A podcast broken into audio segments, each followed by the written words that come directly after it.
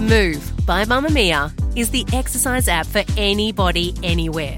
And in case you missed it, we dropped a brand new stretching collection that can be used to improve mobility and bookend your favourite sweat sessions.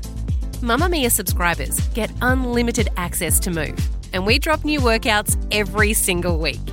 If you're on the hunt for movement that makes you feel good, head to move.mamamia.com.au and use the code MOVE10 to get $10 off a yearly subscription. From Mamamia, I'm Gemma Bath, filling in for Claire Murphy. Welcome to The Quicky, getting you up to speed daily. Last night we watched Timm's heartbreak on national television as the Bachelorette's Angie Kent whisked Carlin off into the sunset for their happily ever after. I can't even understand it. Soulmate. But. I knew I was just waiting for the but. I could just see it in her eyes. There was, there was a but coming. I knew straight away when I looked at her. Oh. That's why you have your walls up for that exact reason. That exactly. That's a reason I didn't want to go all in. That is the. Right now, this feeling is why I didn't want to go all in. Breakups are hard, in this scenario, Timm is considered the loser because he's been left single, miserable, and alone. But if you ask those who consider themselves a part of the single positivity movement, he's the real winner here, and there have been plenty of studies to back that up. Apparently, we're happier and healthier when we're by ourselves. Mamamia subscribers, you've been asking and we've been listening. Now you can get all of your exclusive subscriber audio on Apple Podcasts. That includes everything from bonus episodes of your favourite pods to exclusive segments to all of our audio series. To link your Mamamia subscription to Apple Podcasts, open the Mamamia Out Loud page in your Apple Podcasts app and follow the prompts or head to help.mamamia.com.au.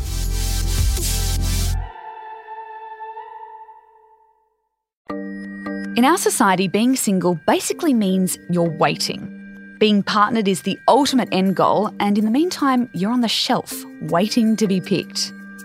Last week, actress Emma Watson told British Vogue she'd previously felt panicked about not being in a relationship on her 30th birthday. I never believed the whole I'm happy single Mm. spiel. I was like, this is spiel. Yeah. This is totally Isn't spiel. it interesting the stuff that we take I in and then have to unpack? And it took me a long time, but I'm very happy. I call it being self partnered. Emma's part of an increasing number of singles that are rejecting the notion that true love is the only path to happiness. Psychologist Dr. Jenny Taitz wrote How to Be Single and Happy. Jenny, are you noticing a rise in people owning being single and being genuinely happy about it?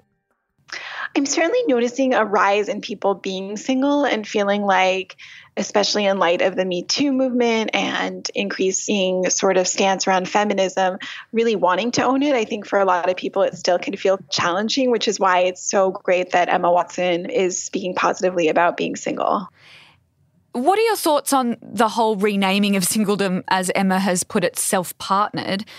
Do we need to rename it to I- change the conversation? I love it because I think a lot of people like terms like soulmate sort of lead to people feeling less than or like they're, you know, half complete or their soul is not complete. And I like this idea of really shifting our mindset to feeling like you're not less than or you're not alone when you're not in a romantic relationship. I think a lot of times people routinely say things like when they're going out to dinner, you know, I'll have a table just for one and to really own it, kind of saying like, I will have a table for one, please, you know, in a way that um, because it's really our our thoughts affect how we feel and thinking negatively or dismissively can really lead to feeling shame unnecessarily Is it a myth then that happiness is hitched to being in a couple and being in a relationship? Absolutely. I mean, I wrote my book, How to Be Single and Happy, because I have seen so many patients who are really struggling with dating on apps and feeling like they're going on so many dates and they're not feeling a sense of connection to a person romantically. So I started out doing research. Like so many women described to me feeling like their happiness was on hold because they hadn't found a person that was like a life partner. So I started out doing research like how much does romantic relationships lead to happiness? And remarkably, you'll never believe it, but on average, marriage increases happiness by 1%. Wow. Um, and so that just tells us that 99% of our happiness is in our hands, which is not negative about marriage, but optimistic about our capacity for joy before we find love. Right now, every reality TV show on our screens seems to be about coupling up. The Bachelorette, The Bachelor, Love Island, Married at First Sight. It's no surprise we're obsessed with the idea that relationship equals happy. The Guardian's Lizzie Cernik has been following the antithesis of this the rise of the single positivity movement. Lizzie, apparently the subliminal messaging we're exposed to around being single is actually making us unhappy. Can you give us some examples of that messaging? Yeah, absolutely. I mean, we're exposed to it from a really young age. So basically, just even things like fairy tales and movies and books and all that kind of stuff. You know, there's always a prince coming to rescue the princess from a tower. So it starts really early on. But then as you go through life, those messages continue and even in the most basic way. So someone I spoke to was talking about magazines and she was actually talking about the money saving articles you find in magazines and how they suggest things like staying in with your partner to save on costs or switch splitting the food bills with them and things like that. Even if you go into a supermarket and you find like family packs of everything or packs of two, like nothing's designed for single people really. And it's sort of very much considered the norm in our society to be in our relationships. And I think our attitudes are shaped around that. And even though the attitudes to marriage and kids might be changing slightly, I think there's still a lot of uh, messaging around the importance of being in a relationship of some description. You write about the single movement or people that choose to be single and happy about it slowly changing and and rising, I guess. Is it just women that are jumping on board this trend? No, definitely not. I think men are absolutely, they're just as likely or unlikely to be happy, um, single or otherwise. I think in terms of shouting about it and making a kind of fuss and saying, I'm, you know, positively single, I'm happy about it, is largely because men who are single have been left alone and it's been quite a good thing for men. You know, they've been thought of as bachelors and cool guys or a bit of a player or whatever. You know, it's quite a positive thing. Whereas women are spinsters and cat ladies. And it's always a negative thing for women. So I think that's why they're trying to reclaim it a little bit more, you know? Like, no, I am okay on my own. Um, society needs to be able to see that. Yeah, definitely. What do the facts tell us about being single? The the research shows us that it's it's not as bad as society makes it out to be, right? No, no, absolutely not. I mean, there's a lot of mixed research on, on any of these things. For example, the survey that I refer to in the article actually says that single women in particular are more likely to be happier and healthier if they don't get married and have children. I think one of the reasons for that is largely because we're pushed the idea of this fairy tale. And if you can find that true love i think well fantastic. You know you you're probably going to be as happy as you possibly could be. But a lot of that doesn't reflect reality.